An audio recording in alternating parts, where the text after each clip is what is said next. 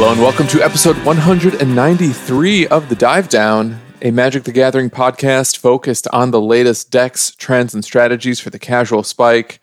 My name is Stanislav here in Chicago, and joining me from historic Oak Park, Illinois, it's the Godfather, the Barbecue Daddy, Old Graybeard, Mr. Creative, the one and only Dave Harbarger. That's Mr. Creative Director to you.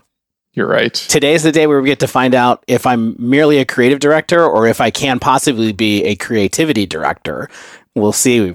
I don't know though. Results inconclusive so far, but we have someone very special here to help me with that. Someone very special indeed. No, it is not Shane. Shane is still on the the southern tip of the shoe-shaped country of Italy. I, I think he's in the heel right now. But we don't need him because we've got returning friend of the show, Zach Ryl, Mana Symbol. Where are you? I, I just see a hazy fog. I, I, I see a, a, parrot on your shoulder. Yeah, I'm in the beautiful port of uh, New Orleans, Louisiana. So far from my home in sunny, beautiful Canada, where it's always spring break.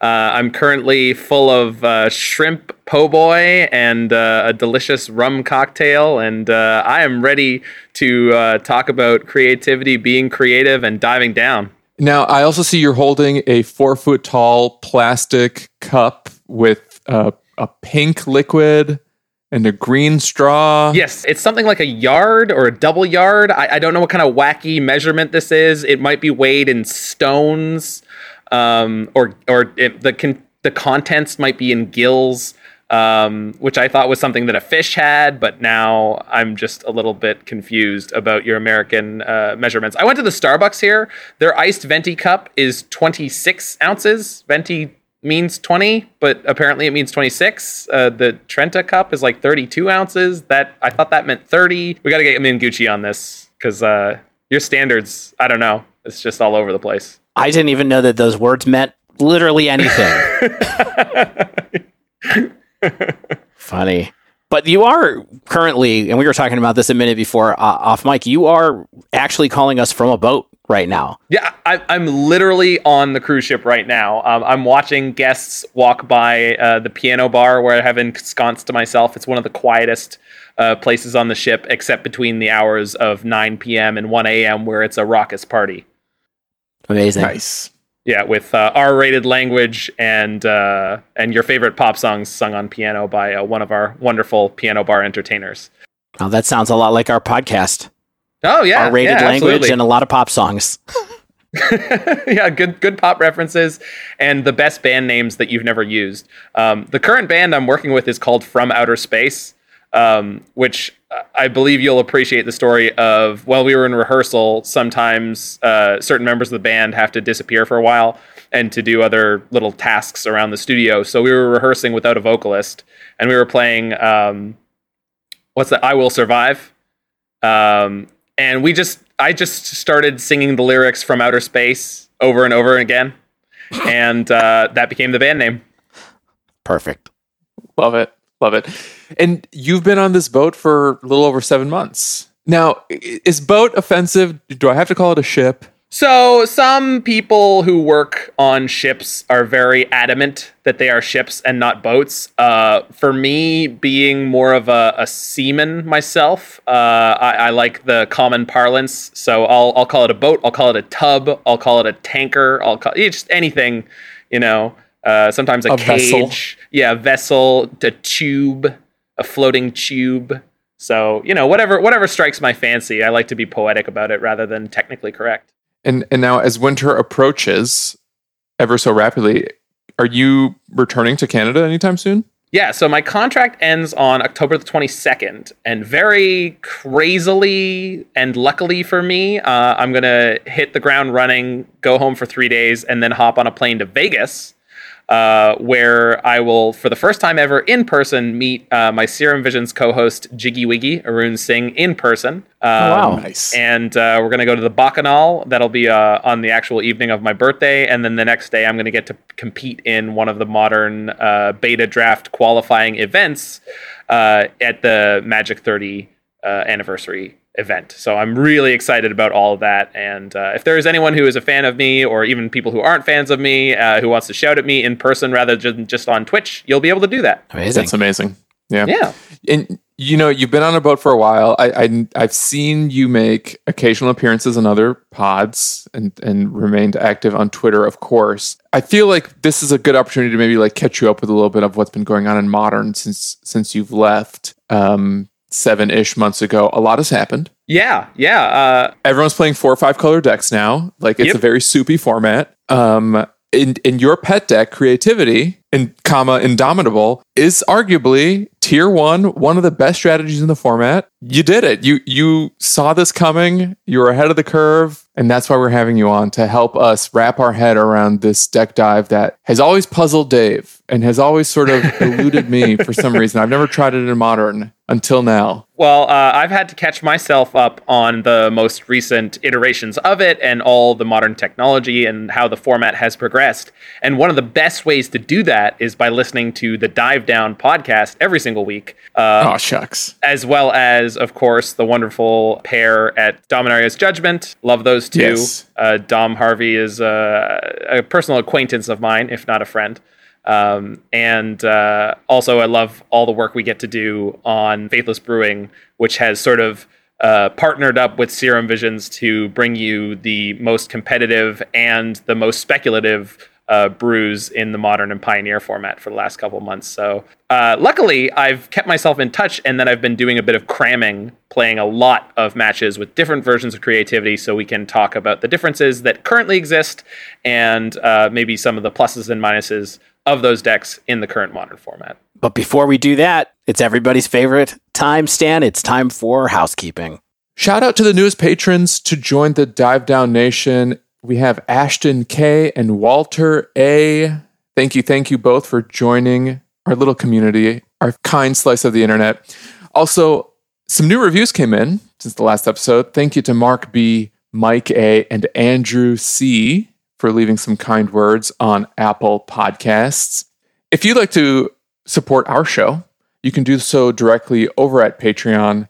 Find us on patreon.com slash the dive down. You can also support us while playing Magic with the Mana Trader subscription to rent Magic Online cards. If you use promo code the dive down 15, you'll get 10% off your first two months of a Mana Trader subscription. And if you don't play Magic Online, you can also get a discount on some paper cards from our friends over at Nerd Rage Gaming. If you use promo code DIVE8, you'll get 8% off your order at NRG. We don't even get a cut of that. This is just our friendship with NRG extended to you, our friends, the listener. Enjoy it. Now, without further ado, let's talk about a very creative deck. Today's the story of a, of a deck that has floated around for just a long time at this point. I spent a little bit of time researching last night, kind of the first mentions I saw of this, specifically the first one that I could find from Zach, actually. But um, let's talk about the namesake card for one second, because that's really what this deck revolves around. And how do we say this first word? Indomitable? Indomitable? Indomitable. Correct. Indomitable? Indomitable. That's how, that's how I would say it. Uh, indomitable sounds ridiculous to me, but if you're British, maybe that's correct. I don't know. yeah, I mean, but they say aluminium too, so it's uh, Yeah, know. yeah, yeah. So, so indomitable creativity, XRRR sorcery. It is a mythic from Aether Revolt, little set. I think it's original Kaladesh, but oh no, Oh, it is no, Aether it's, I- Revolt. yeah, it's you're Aether right. Revolt. Yeah, yeah, You're right. weird set that not a lot of people paid a ton of attention to at different points in time. Although it does have Walking Ballista in it as well. Destroy X target artifacts and or creatures, not just yours. For each permanent destroyed this way, its controller reveals cards from the top of their library until an artifact or creature card is revealed and exiles that card. Those players put the exiles car exiled cards onto the battlefield and then shuffle. All right, so Zach, Stan, Dave. mostly Zach. Oh.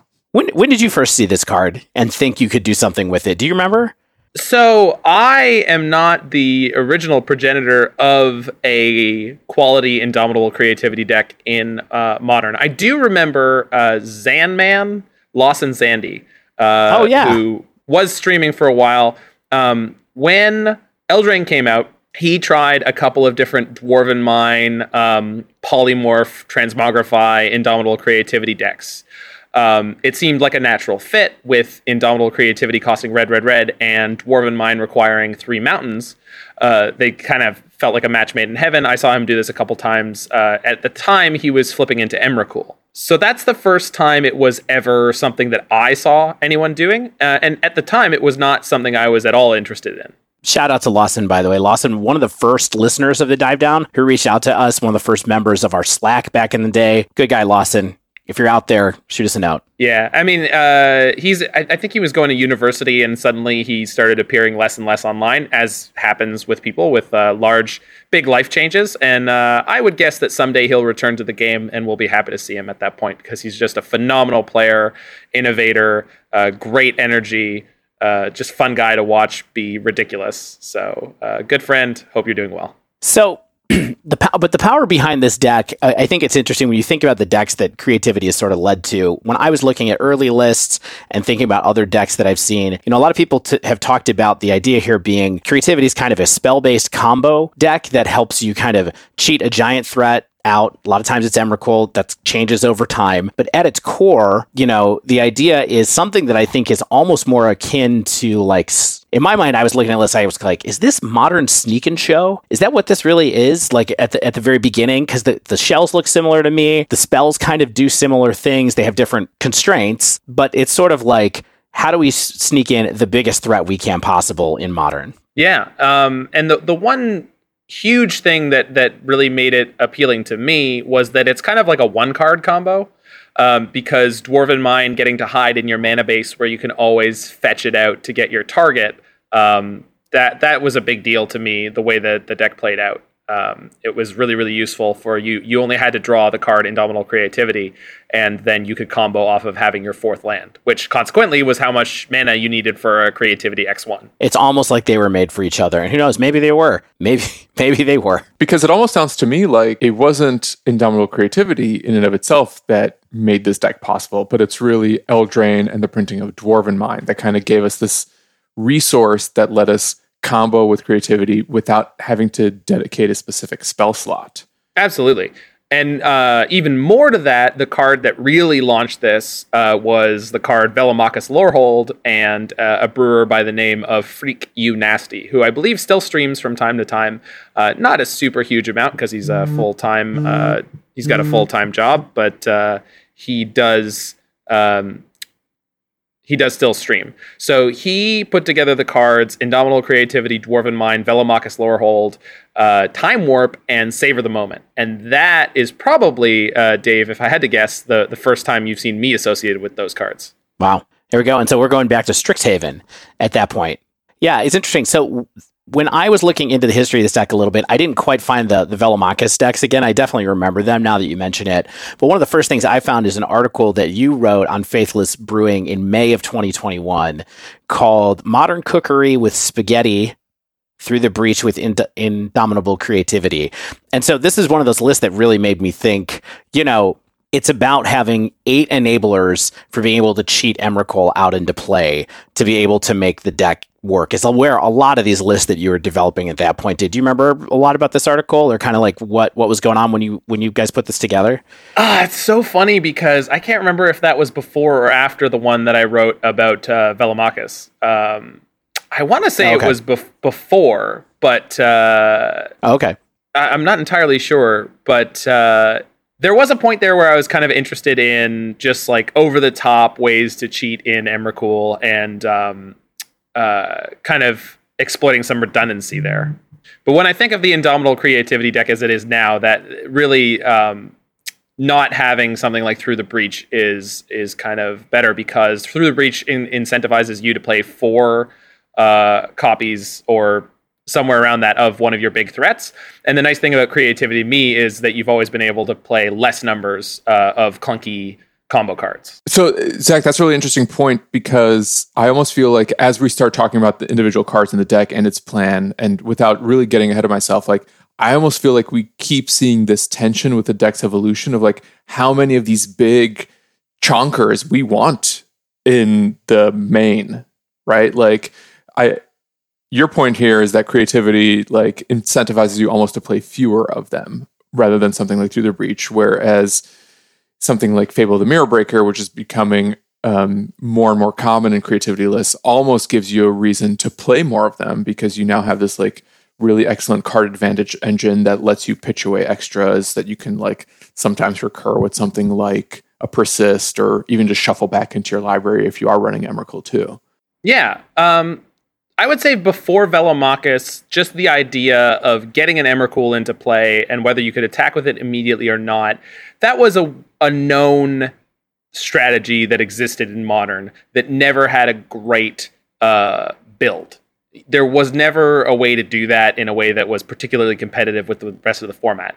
And that's why I want to highlight Velomachus as being one of the, the big early uh, breakout things for this deck is because it could very easily be a one shot kill. Uh, that could happen as early as turn three. Or that deck was the one, the version that I played a lot of, uh, that I got multiple challenge top 32s, uh, a few top eights. Uh, Freak You Nasty on the very first weekend he ever took it out, he made a top eight. And I think that deck put creativity on the map in a big way.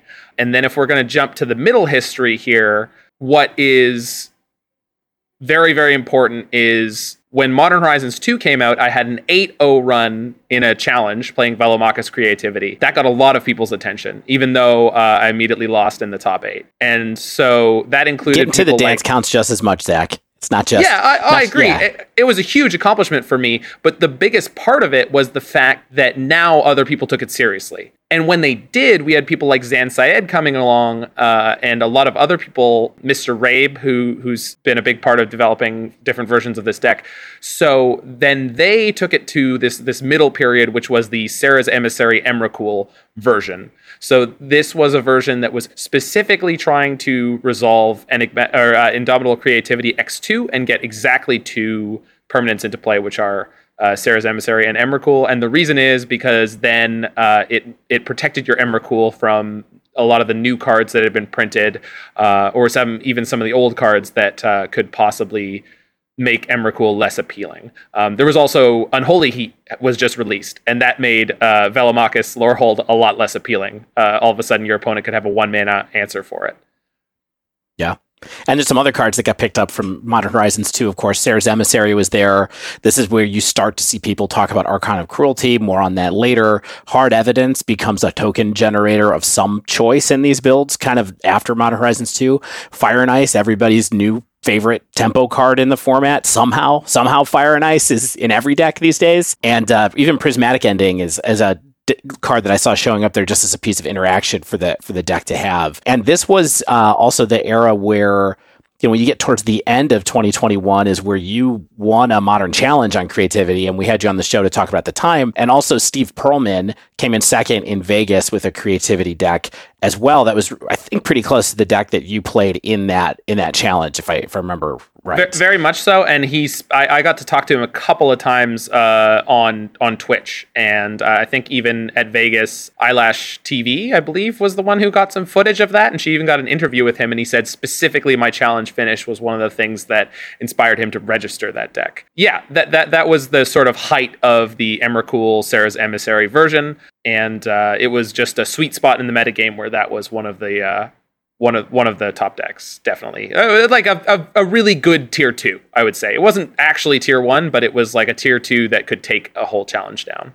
So early 2021 is when people really start to pick up the deck a lot more. It's when I bought the cards for the deck in February, started getting the pieces for it because I thought maybe it's a thing I don't want to be left out of. And then this is also the point where it felt like we're really starting to go from uh, Serra's Emissary and Emrakul to Archon of Cruelty being the target of choice for creativity. What, what do you think about that? Why kind of and maybe why do you think that might have happened around this time? It's mainly because of the popularity of the four color control deck. So Emrakul Serra's Emissary could beat that deck, but you did have a tough choice to make. You had to name creature or planeswalker with Serra's Emissary, and both those choices could be beaten either by your opponent just playing um, Supreme Verdict or playing a Teferi to bounce your Emissary and then solituding your Emrakul, or there was a number of ways that that deck could be well set up to beat your creativity X2 plan. And with the creativity decks in all sorts of variations, I've talked about this a long time, and there's even um, variants that don't get played, like at all, um, where you can flip in like Leveler and Thassa's Oracle and instantly win the game on the spot.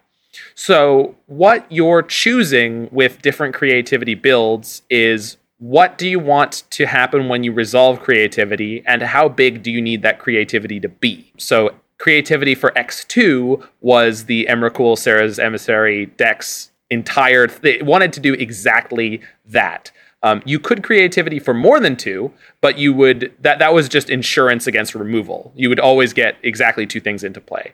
Uh, whereas the Velomachus version only really ever wanted to creativity for one, putting two Velomachuses into play, not a great idea.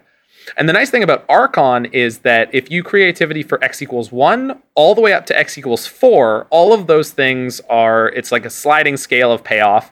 And even if you get immediately Supreme Verdicted or what have you, you still got an Archon trigger. And those are huge, especially depending on the matchup. So um, you were mentioning before that you had the problem against four color where they could just solitude it. But it's like getting that Archon trigger should puts you in a pretty good position, unless you were like quite far behind. So forcing your opponent to two for one themselves when you just like three for one them, uh, that usually puts you in the driver's seat. For a very complex number of reasons, um, Archon became more popular. Uh, one of the other things is because Four Color was po- so popular, Burn was popular because Burn was one of the few decks that people figured out that like you could just outrace four color a lot of the time. Well, Burn actually is able to beat Emrakul, Serra's Emissary a lot of the time. Um, Archon helps against Burn because it's got a late game trigger. Totally makes sense. And then, kind of the less, the rest of this year, I think has really been about two cards being added to the deck. One is Fable the Mirror Breaker, and the other one is Leyline Binding. You know, we, we did have an era earlier this year where Temur creativity was the really popular one. It's certainly the one that I tried for a minute. You lose your um, you lose your Teferis, you lose your kind of any shot at prismatic ending or something like that, your removal, but you go like fully stack based, essentially try to play remand, a couple lightning bolts, and then kind of you're just a Wrenn and Six deck from there basically. But now mostly from leyline binding, we're back to five color kind of being where it's at. Uh, the deck adding a, a tool to it. And now here we are where it's gaining popularity a, a lot. It's one of the top three or four decks by meta share suddenly. Uh, these days. It's also really high as far as win rate goes, depending on the day. I mean, I believe at NRG we saw that it was plus sixty or right at sixty percent win rate in the in NRG Minneapolis. Won the event, and um, people are playing it a lot. Stan, yeah. how many mirrors did you did you have on online when you were testing this deck? Did you have a lot of mirrors? I had none. You had none. Zach, are you seeing mirrors? Uh, I've played it, uh, against this deck an absolute ton. Um, yeah. I even played against Doom Switch this weekend while he was double queuing the challenge. So I was just play testing just to play test in the league, and uh, I, c- I could see that he was double queuing in the challenge and in the league, playing uh, creativity in both, and he put up a top thirty-two finish in one of the challenges. So a lot of really great players, especially of like mid-range control decks, are um, experimenting with this. Um, in the early days, um, Wafo-Tapa was one of them, but recently I, I know the Temur versions. One of its big wins was uh, Mr. Yellow Hat himself, Gabe Nassif, taking it. So um, it's very popular right now. Um, one of the other decks I'm considering for Vegas because I'm crazy is uh, Colorless Prison because I feel like it'll be a lot more unexpected. But uh, running into creativity a few different times, I'm like, mm, maybe not. If creativity is going to be a popular deck, uh, these leyline bindings are problematic. That's interesting. This deck is actually one of those that evades me a lot online. I I can probably count on one hand how many times I've matched a creativity opponent in leagues versus paper, where when I was doing the RCQs over the summer during season one, like almost every single RCQ I got paired up against at least one creativity player. Yeah, yeah, it's uh, well, it's definitely hitting its stride, and uh, as it is hitting its stride, we we do have a few different flavors, and there hasn't been any conclusive moment of some of these versions are the de facto stock version. So uh, when you do run into Indomitable Creativity, you might run into a full five color version that is playing the good white cards, uh, which will almost definitely include four leyline binding, and may or may not include Teferi. Uh, it seems like the jury's still out. I'm seeing numbers as low as zero and as high as two, or even three right now. Um, but I think Teferi's positioning overall I guess is not that good, even though it seems like um, some of the Cascade decks are getting more popular. Okay, so we've got the the the full commitment to white. Um, then we have uh, the Temur version, which is basically just the only version that isn't, or I wouldn't say the only version, but the that's that same deck uh, that is not playing white. Usually plays some copies of Explore, uh, and that helps you get a, a little bit more of a linear leg up.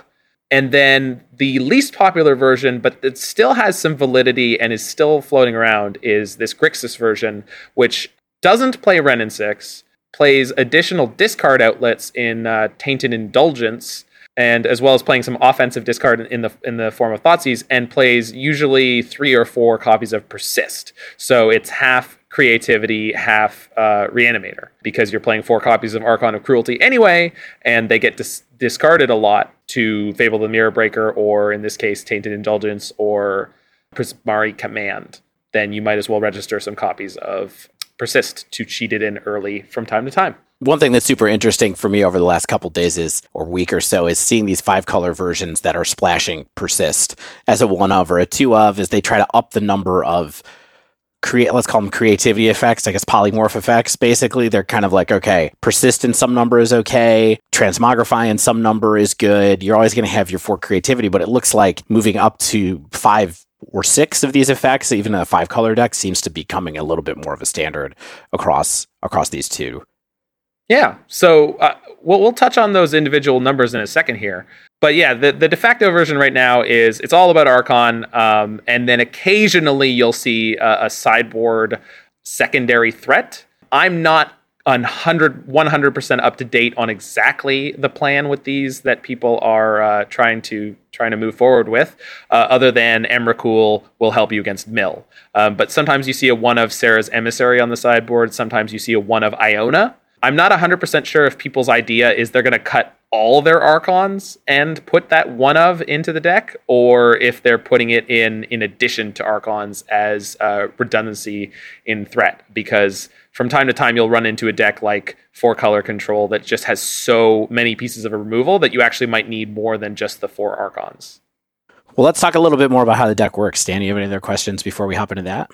No, I don't. Um, but I think it's a good idea to really highlight the mission and, and kind of lay it out plainly because all of these iterations all have the same focus. And they're essentially tempo control decks that are looking for a way to cheat in one or more Archon of Cruelty or other big ending, game ending creatures. Sometimes as early as game three if they're playing something like Explorer Growth Spiral, but in general, it's usually on turns four or later.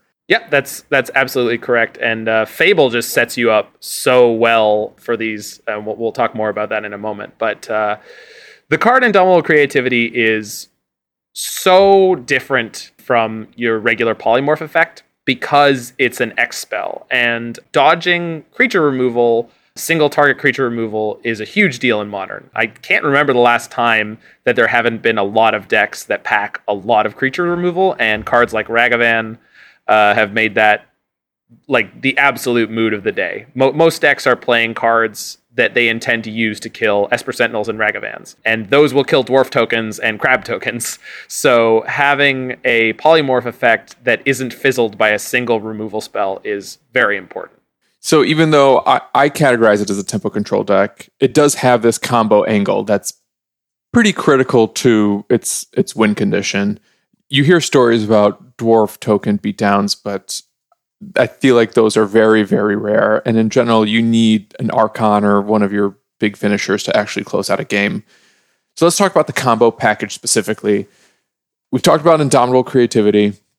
Next to that, I think it's really important to call out is Dwarven Mine, which is a land, a non basic mountain from Eldraine, enters the battlefield tapped unless you control three or more other mountains. And if it does enter the battlefield untapped, you create a dwarf token. Yeah. Uh, super interesting phrasing there, which means that if there's an Archon of Emeria in play or anything else that causes the Dwarven Mine to enter tapped, you will not get the dwarf no matter how many mountains you had in play. So uh, just watch out for that if you're playing this deck for the first time and you run into was it the Thalia Heretic Cathar or right. Archon of Emeria or any other reason why your Dwarven Mine will enter tapped.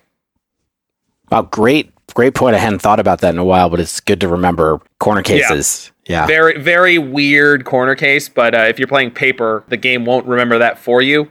Yeah, watch out for that one. Uh, hard hard evidence has been less popular recently. I'm a I'm a little surprised by that, but I guess I shouldn't be because since everyone's packed up so much on removal, um, trying to use hard evidence to stop your opponent's Ragavan is a bit of a pipe dream right now, and it's really bad against Esper Sentinel. So hard mm-hmm. evidence might come back into vogue at some point, but right now it's actually I, I don't see many copies of it floating around at all. So we were talking about this on this hard evidence on the uh, on the dive down Discord today with some of the people who've been playing. Scott Polera from who is has been doing well in NRG and is around the Discord a lot mentioned that one reason that people aren't playing hard evidence is, as you mentioned, Zach, because of removal. But another thing that's possible is because um, you know the clue token used to be a really resilient way to make sure that your token that you turned into a target couldn't be interacted with. But now that lots of people are playing leyline binding, in addition to the occasional other kind of secondary artifact removal, that's not as much of a uh, of a possibility as it used to be, and it's it's not that hard to interact with the clue token as it used to be before. So you have, in addition to maybe the card not being as useful, people wanting to kill Ragavan instead of just blocking it, you're also having this kind of like, well, the clue token doesn't do as much as it did before either. So yeah, uh, 100% agreed. Um, treasure tokens and clue tokens used to be really great because very few decks packed main deck removal for it, that they could use at instant speed. That's a big thing. Having someone prismatic ending your treasure token feels great. Um, having someone leyline binding your your treasure token when you had targeted with the creativity, not so great. So yeah, that that, that has definitely fundamentally changed uh, a few of the card choices here. And then of course we've got the namesake creature that we want to cheat into play. We might as well uh, tell uh, the listeners the exact text if they don't remember. It's six black black for Archon of Cruelty, creature Archon with flying. When it enters the battlefield or attacks, target opponent sacrifices a creature or planeswalker, discards a card, and loses three life you draw a card and gain three life. Uh, so it's a 6 6. Interesting points here is like a Titan, it's when it enters and attacks. And uh, secondary interesting point is that it does target. So I have had people uh, sideboard in things like Leyline to, to block that.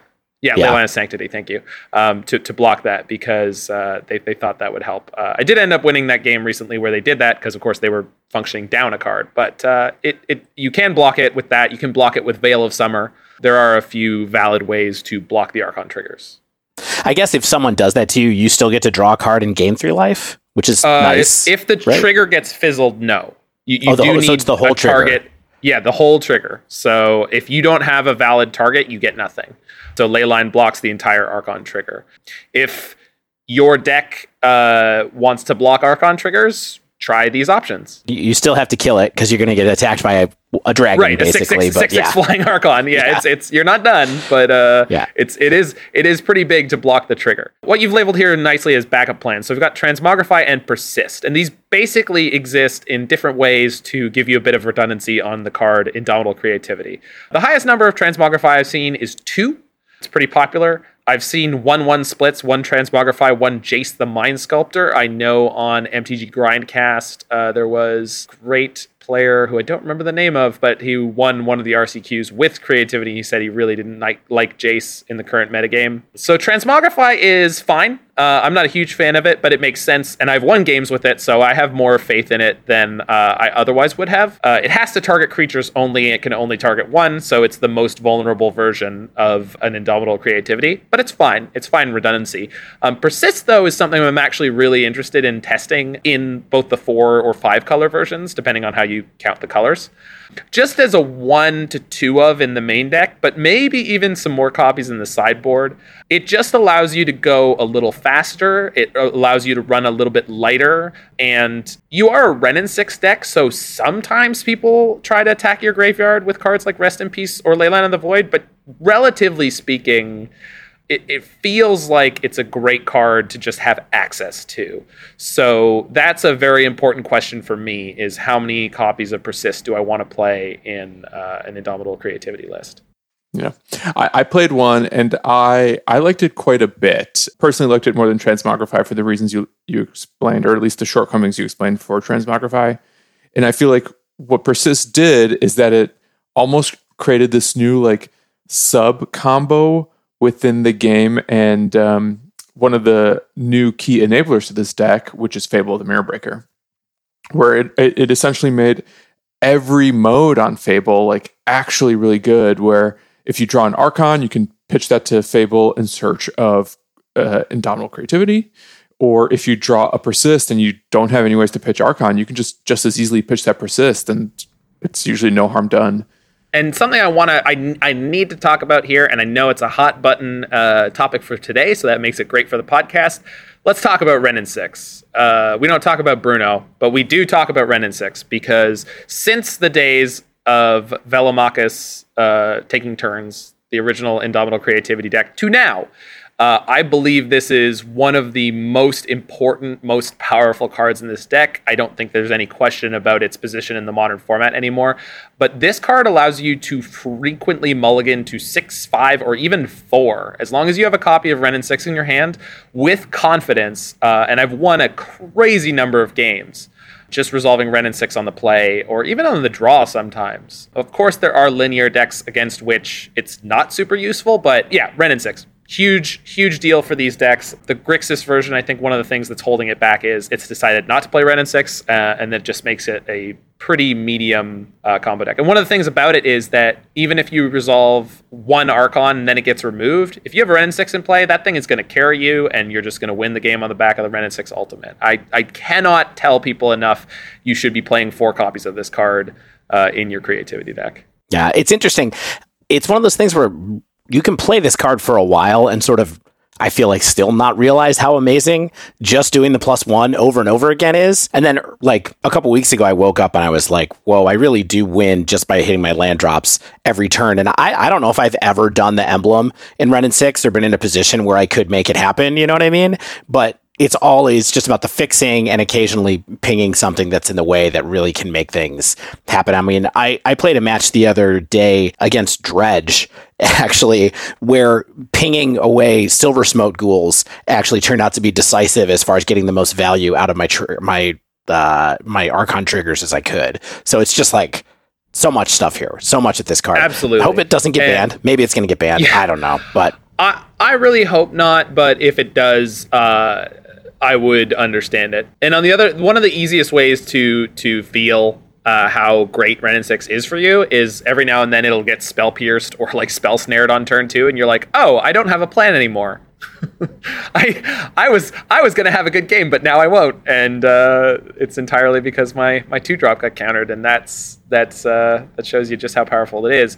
Uh, it does also team up wonderfully with, as you just mentioned, Fable of the Mirror Breaker. This is a card that I I could not believe that this was going to be good enough in this deck, that this was going to be good enough in this format. Uh, when you read oh, this card, it, it, it seems so underwhelming, especially when you compare it to something like Seasoned Pyromancer. But of course, for uh, creativity reasons, this deck can't play Seasoned Pyromancer, which would be a great card for it, but you can't play it. But Fable of the Mirror Breaker does work for you. Um, and every single, you're right, every single part of it is insane. Uh, and Six giving you extra lands in hand means that when you hit chapter two and you can discard up to two cards and then you draw that many, means that any extra lands in your hand, you can just throw them because you're going to pick them back up again. Exactly. Um, same with Prismari Command, which also has a similar loot mode. One of the most interesting things to me about about Fable is that when you talk about cards that are gonna get countered, like I feel like I've seen so many players. You know, I watched a couple. I watched like Mengucci do a, a, league with creativity recently.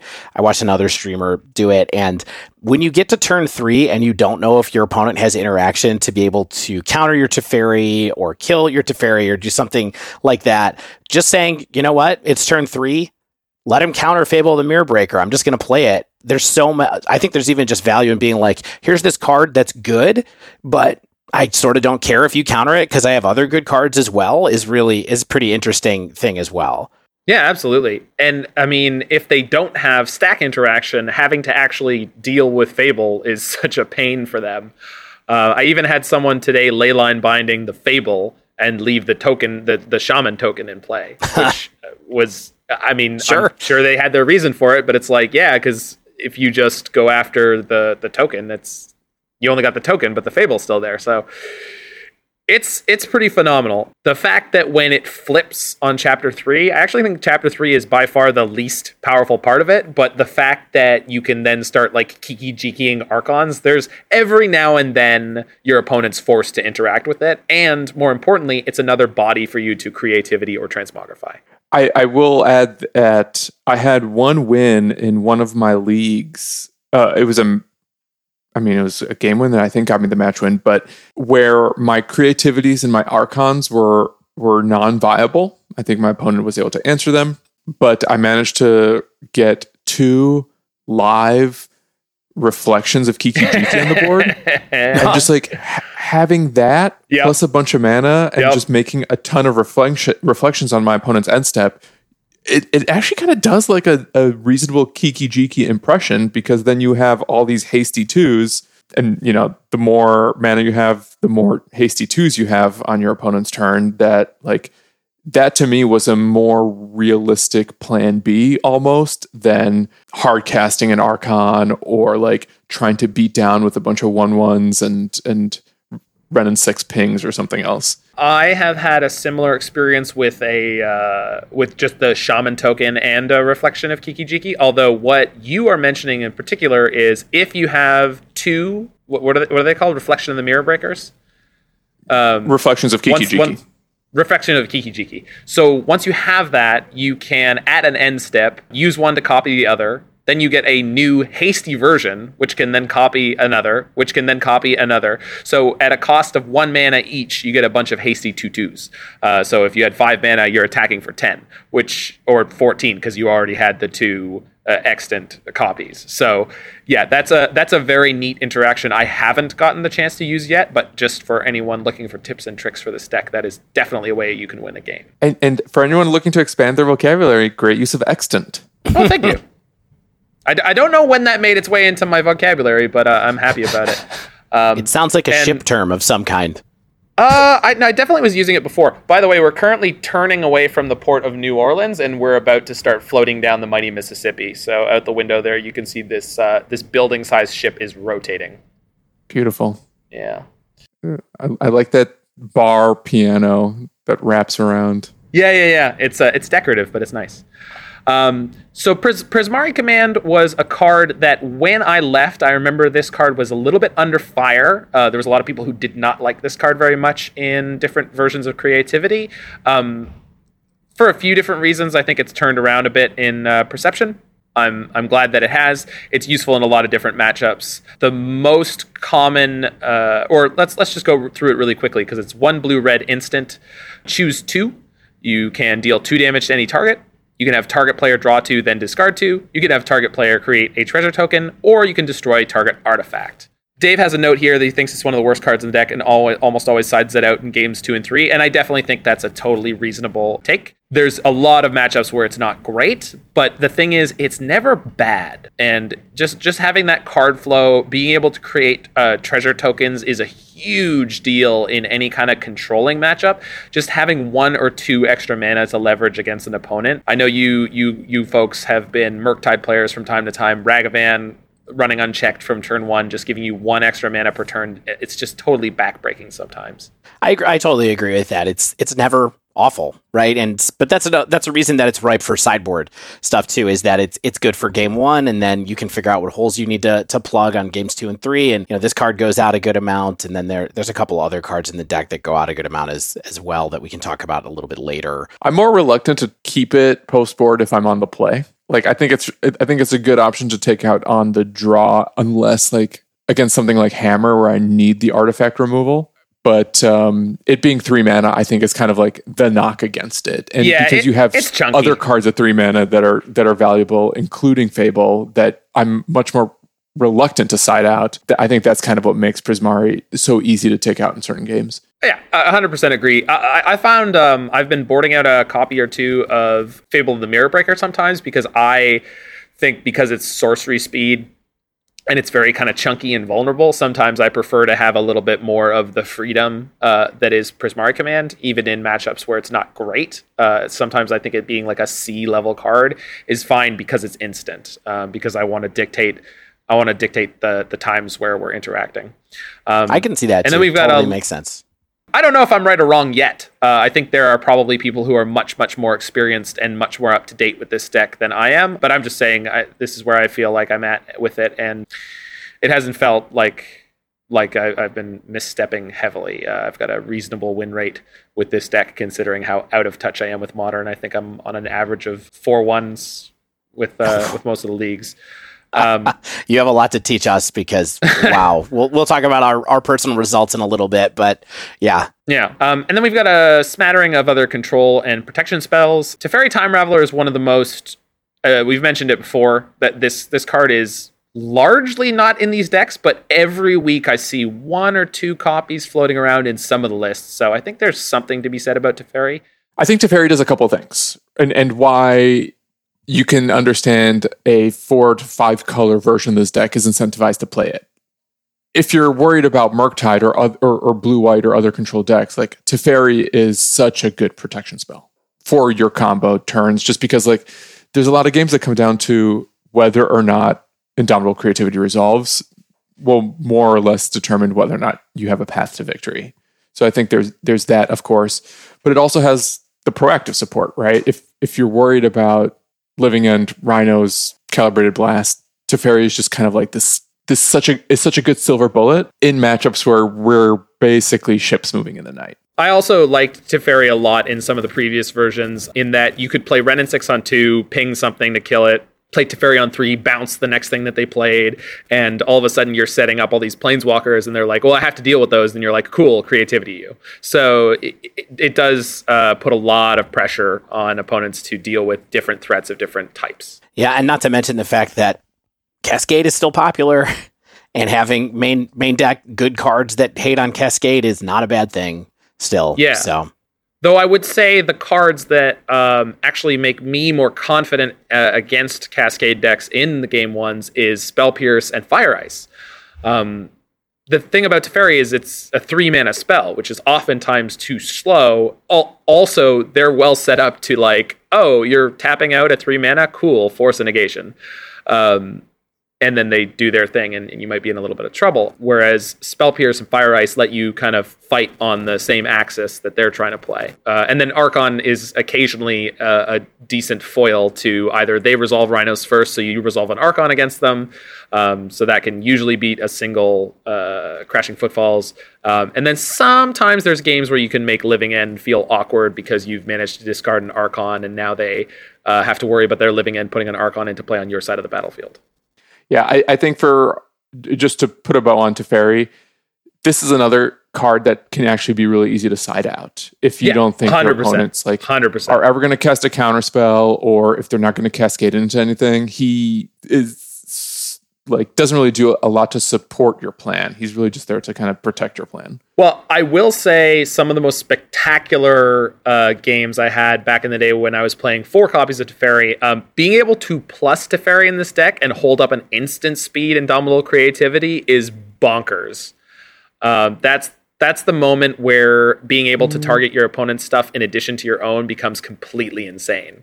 Um, because you know they'll go to combat and you neutralize their biggest threat by destroying it and flipping it into another random creature. And then you also deploy a large creature of your own to block whatever else is still coming at you. So th- there's definitely like uh, some real raw power to that in this deck. Um, so i'm just thinking that it, uh, Teferi in the general meta is probably a mediocre position uh, would be my guess and then last but not least and newest is of course Leyline Binding. Um, this deck was already basically a four or five color domain deck in lots of its versions, so Leyline Binding fits in perfectly. Basically replaces Prismatic Ending, um, but is for the most part a better card.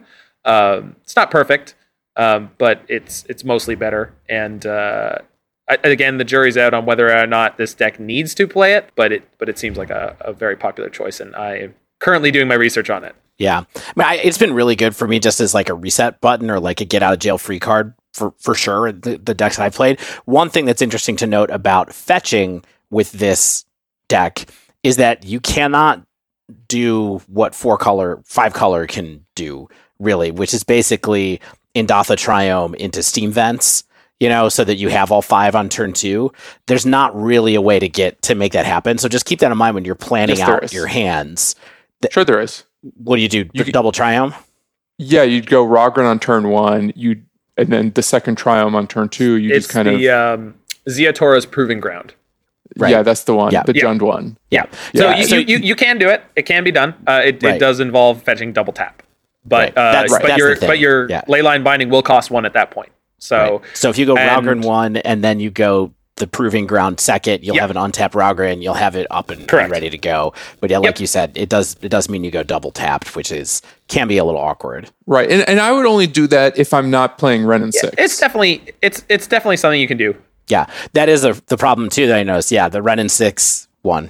We, we've seen the mana bases making different um, concessions. So um, some people are, are playing uh, Ketria Triome, Ziatora's Proving Ground, and a Raugrin Triome. So that's three different Triomes. Um, the specific combination of Raugrin and Ziatora's Proving Ground for exactly what you guys were mentioning. And then you can go like Ketria Triome into a shock uh, of any kind to play turn two Wrenn and Six. Um, so uh, that's that's your option there as well, or even a mountain if it's uh, if it's a, a matchup where you're concerned about your life total.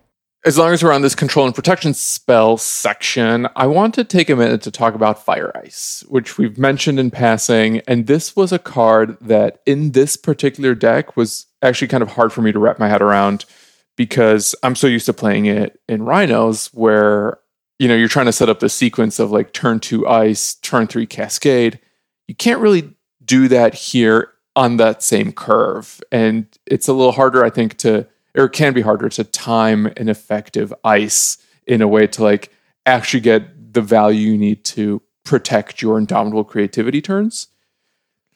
But we were talking about on the Discord today, and again, Scott Polera more or less kind of convinced me of its potential and why it really belongs in a deck like this. I mean, it's just so flexible. That's Yeah, yeah. So it, it's really the flexibility that he kind of spoke to its potential, right? Where you know, um, in some cases, if you're on the play, it can add to your very easy win draws, where it provides reasonable interaction early against certain creatures. It can help tap down opponents to force through an indomitable creativity if they only have one mana up on their end step. Um, and you can also pair it with a spell pierce to all but guarantee that your creativity resolves. Compared to something like Remand, it's a lot less flexible too, because while Remand can draw you toward your combo while while giving you a time walk, at least Fire gives you a little bit of extra reach. It also can pick off an opposing Ragavan. You know, it can even like answer two toughness creatures. of I played against um, Jim Davis today, and uh, I I crushed his uh, Battle of Wits Goblins deck, but he had a really great draw with a Rundvelt Hordemaster in game one, and if it weren't for Fire Ice, I would have lost. Um, but Fire taking out a Horde Master and another Goblin. Uh, it's just crazy. The I used to the number of times I've double killed like two DRCs or a DRC and a Ragavan. Like Fire Ice is insane. It took a minute, but it's become one of the. It's certainly become one of those played cards in modern. If you think about it, it's in four color, it's in this deck, it's in rhinos. Like, not stuff I thought would happen once it got printed in Modern Horizons 2, but but here we are. Somehow that like kind of middle casting cost card is just useful enough. All right, so that's kind of like going through the cards in the deck, what they're for, kind of how we've ended up with the choices that we're at right now. I would love, I think, to just talk a little bit now about maybe maybe we could go to talking about how, how do we how do we start thinking about how to play this deck the right the right way? Like maybe do you have any thoughts about I, i'm asking for a friend here zach uh, how to improve and, and not lose with this deck as much as maybe some people lose with this deck? So uh, I think with it being a kind of combo control deck um, and the pace of modern at the moment, um, you want to keep opening hands that have a specific uh, plan in mind. Um, so you, you want to be able to angle yourself towards a, a creativity or uh, at the very least like a protected Wrenn and Six. Once you figure out what matchup you're in, obviously your evaluation of, of your individual cards is going to change. But for game ones, you want to uh, try to find a hand that actually points you towards a creativity. And I think if you have enough lands and a copy of Fable of the Mirror Breaker or Prismari Command, that can be good enough. You know, if it's three lands, one of those cards, and then like Bolt, Spell, Pierce, Fire Ice, that's probably fine. If you have a Wrenn and Six, that's even better. But don't feel afraid to mulligan. Uh, if your if your seven doesn't have a Wrenn and Six, go down to six. If your six doesn't have a Wrenn and Six, you can go down to five. And you can even go down to four sometimes and keep Wrenn and Six and one other spell. But having a, a definite path forward is pretty important.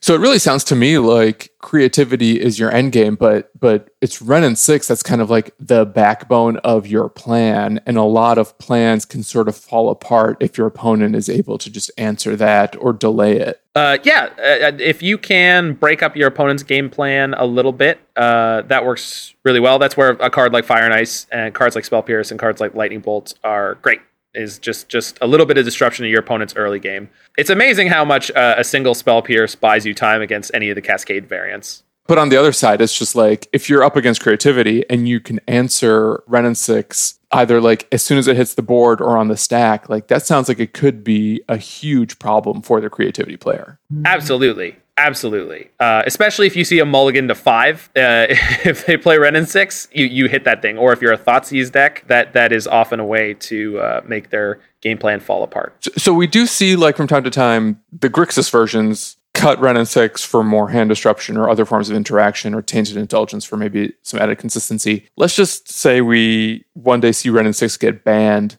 Like this deck gets a lot worse if it can only survive as as like a more mid-rangey version that doesn't have like the engine that makes sure you hit every land drop, which is basically critical for you to to have any plan at all. Yeah, I would say it's not a coincidence that the Grixis version overall is less popular, and uh, we're not seeing it make as many appearances in um, top finishes.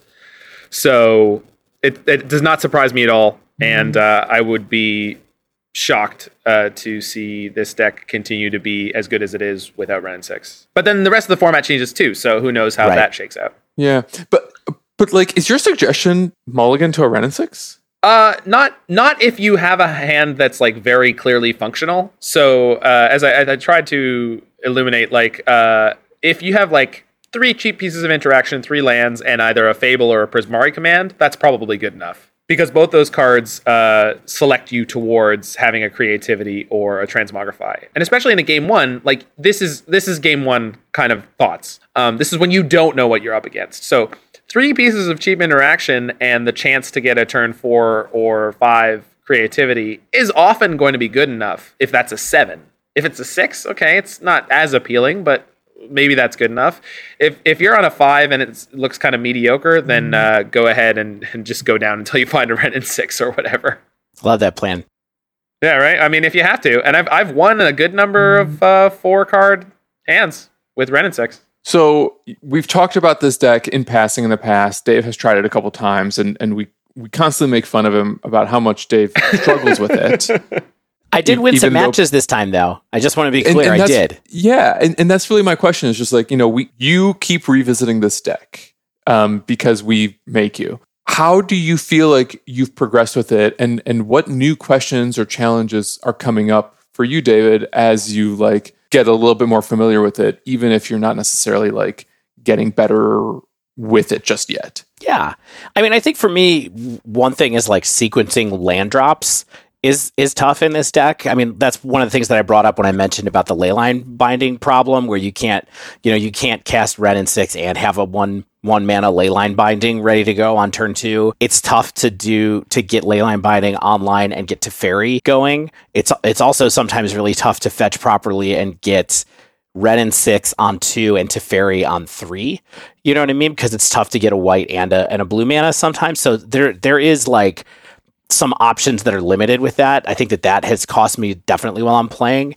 Do you have any thoughts on sequencing land drops, Zach, that could help? Uh, you know, just in the generic sense. It really depends on what deck you're against. Uh, just today, when I was playtesting um, in in prep for this episode, uh, I got smashed by uh, Amulet Titan in two games in a row, um, where basically it was uh, weighing different choices that I had, and it was like, well, how much do I want to like slow down my path to a creativity in order to hedge for like, oh, but if they have the double amulet, I'm just going to die. Uh, and the decisions I made in both games had me just like kind of die on the spot on either turn two or I think it was turn four in, in, in another case. Um, but I think mm-hmm. that's also just something that happens in modern basically no matter what deck you play. Uh, occasionally you're going to run into some hyperlinear decks where you, you, get taken apart because you made a certain land uh, sequencing decision. I, I would say modern at the moment is just as complex as it always has been and you just you just got to keep putting in the reps and you'll you'll find little heuristics or uh, little examples little uh, outlying outlying moments where you go oh i'm going to do this this way because i've seen this situation before. I've died here before. And uh, you make your way out. If you go back and watch um, some of my challenge runs with creativity, uh, there were there are a number of times where you just you know you, you try to take your percentage play and uh, hope it works out, and uh, it, that's going to happen no matter what deck you're playing.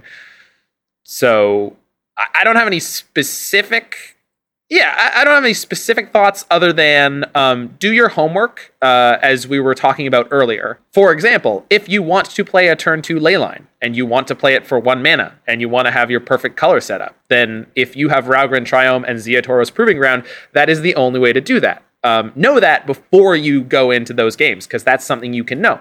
Knowing all the lands you're going to have access to, that is something you want to know before uh, you, are playing games. Like uh, have an idea of like, okay, I'm playing two Steam Vents, one uh, one Stomping Ground, and one Blood Crypt. That's a lot of the times the the setup of Shocklands I've seen, and one Sacred Foundry.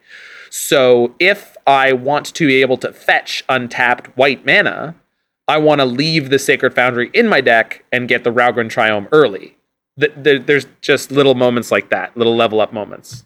So creativity, I think, is uh, pretty well positioned. We see it uh, having showings that are, let's say, similar to a tier one deck right now. Like the consistency with which it's showing up in top eights, top 16s, top 32s, winning events, all of that. Um, and it's specifically these Archon versions, specifically because you have access to a lot of very powerful sideboard cards, both cheap interaction and different hate pieces. So in terms of my current recent experience with the deck, I would say um, there's a few very difficult coin flippy matchups, like say Rakdos Skelemental. I, I, I want to call it Rakdos mid range because I really hate calling it scam. I personally hate calling it scam. Please call it mid range. Yeah, Rakdos mid range is fine. Uh, Rakdos Elementals, I, I kind of like that even more because it's uh, it, it speaks to one of the very explosive angles that that deck is trying to exploit. Everything else in the format, uh, some of the hyper linear combo decks, I mentioned that I lost to Titan earlier. Um, that can be a very difficult matchup, uh, or sometimes it's really easy. Boseiju has been a huge pickup for this deck um, in that some of the big mana decks used to be a little bit problematic, like Tron uh, or or Titan. And uh, if you get a Boseiju Wrenn and Six loop going, sometimes it's child's play, but sometimes it's not. So I. I know there are some spreadsheets floating around and some data that's been collected on the specific matchups, but I feel very confident going into almost any matchup with this deck because you have stack based interaction, you have leyline binding, which can deal with almost any type of permanent, and Archon of Cruelty can race almost anything. How about burn these days? I mean, I always lose to burn, so that's a me problem. Um, I, I will say you are a five color deck with a lot of shocks and a lot of fetches, and you are leaning into that. Um, I know some people are playing Turn the Earth in their sideboard right now. I have used that, uh, and I did get matched up against Burn, and I did pull in all the copies, and it felt quite good. So uh, I think that's one of the main points of that card. Um, it's also useful against Rakdos Scam or Reanimator decks. You can um, take away the target of of their uh, persist or their undying malice. Uh, I know there was some questions floating around about who was sideboarding that card and why. I, I, think it's that split of being useful against burn and useful against graveyard cards. Yeah, there are versions right now that are running a, a one to three copies. I think I've seen of Unholy Heat. Um, you do have all the necessary card types to uh, to get Delirium. You have some enchantments, you have instants sorceries, uh, and lands uh, and planeswalkers. So uh, sometimes it's just an extra way to kill Ragavan, like a fifth lightning bolt. Uh, sometimes it turns into the upgraded version. So that's an interesting thing to keep an eye on. Yeah, I, I'm not. I'm not entirely sure if this has a bad matchup against Burn. I would say again, it probably is close to 50-50, and it gets better. Uh, I would think with copies of Persist. I, I feel like so I, I got paired against Burn and I I won one match and I lost the other match. And it's kind of awkward because you know we were just talking about how important Wrenn and Six is.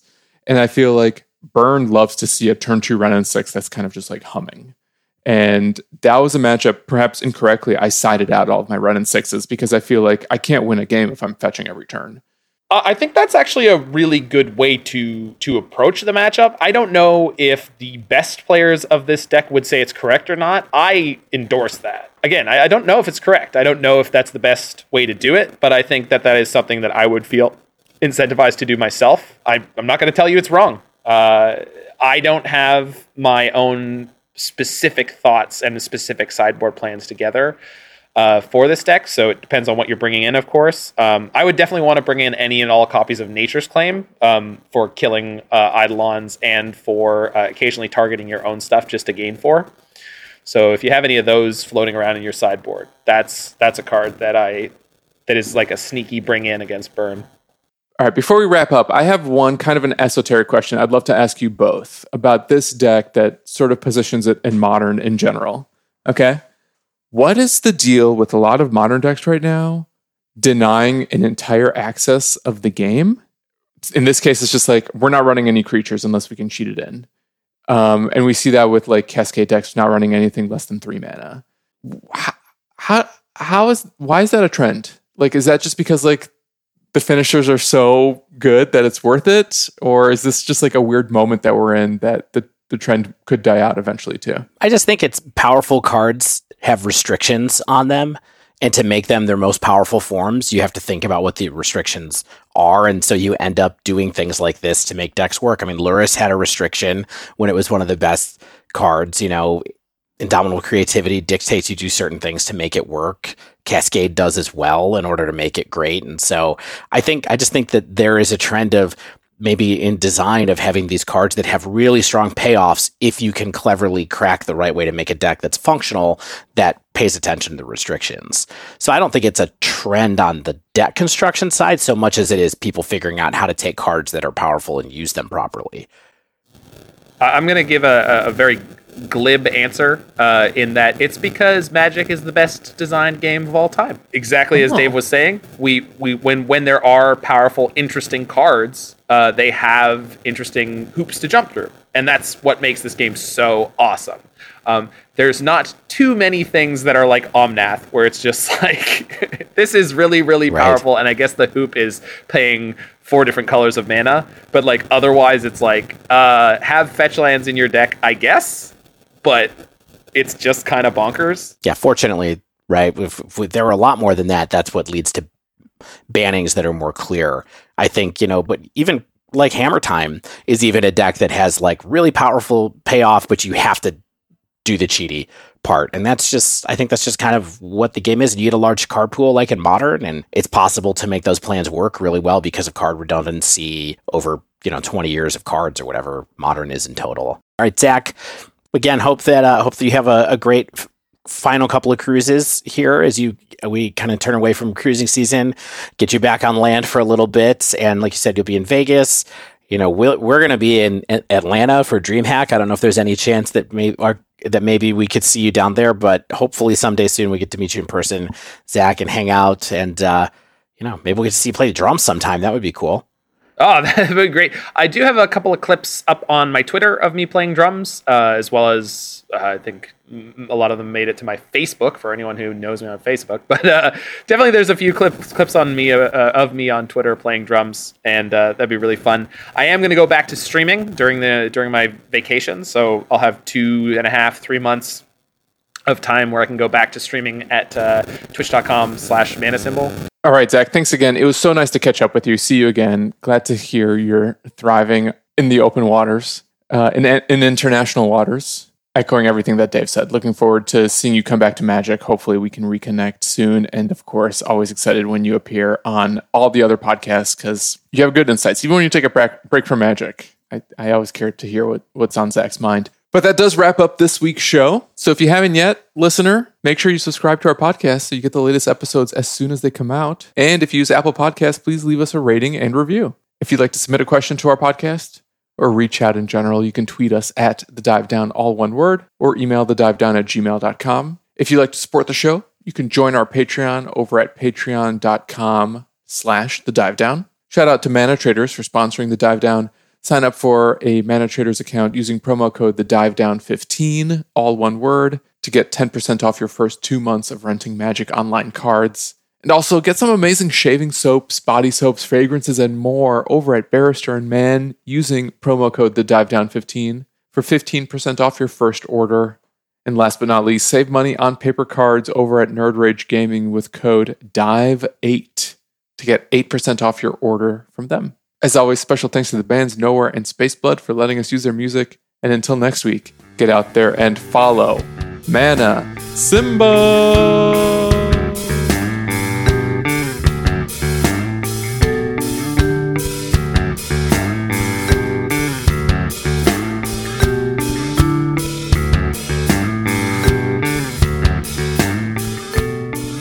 Very nicely referred to here as the backup plans of Transmogrify and Persist. Hold on, we've got a message from the captain. Uh, we're going down. Uh, the sh- repeat the. Which the is interesting is because we're, we're currently in the mighty Mississippi River, which is I don't think deep enough to actually swallow this ship. It's uh, it's like twelve stories tall. We are converting into a steamboat casino. It's funny as we go down the river, there are like uh, some old timey paddle boats that will pass. Our power's being drawn down by someone doing a podcast, it looks like. Abandoned ship, someone's doing a podcast on here.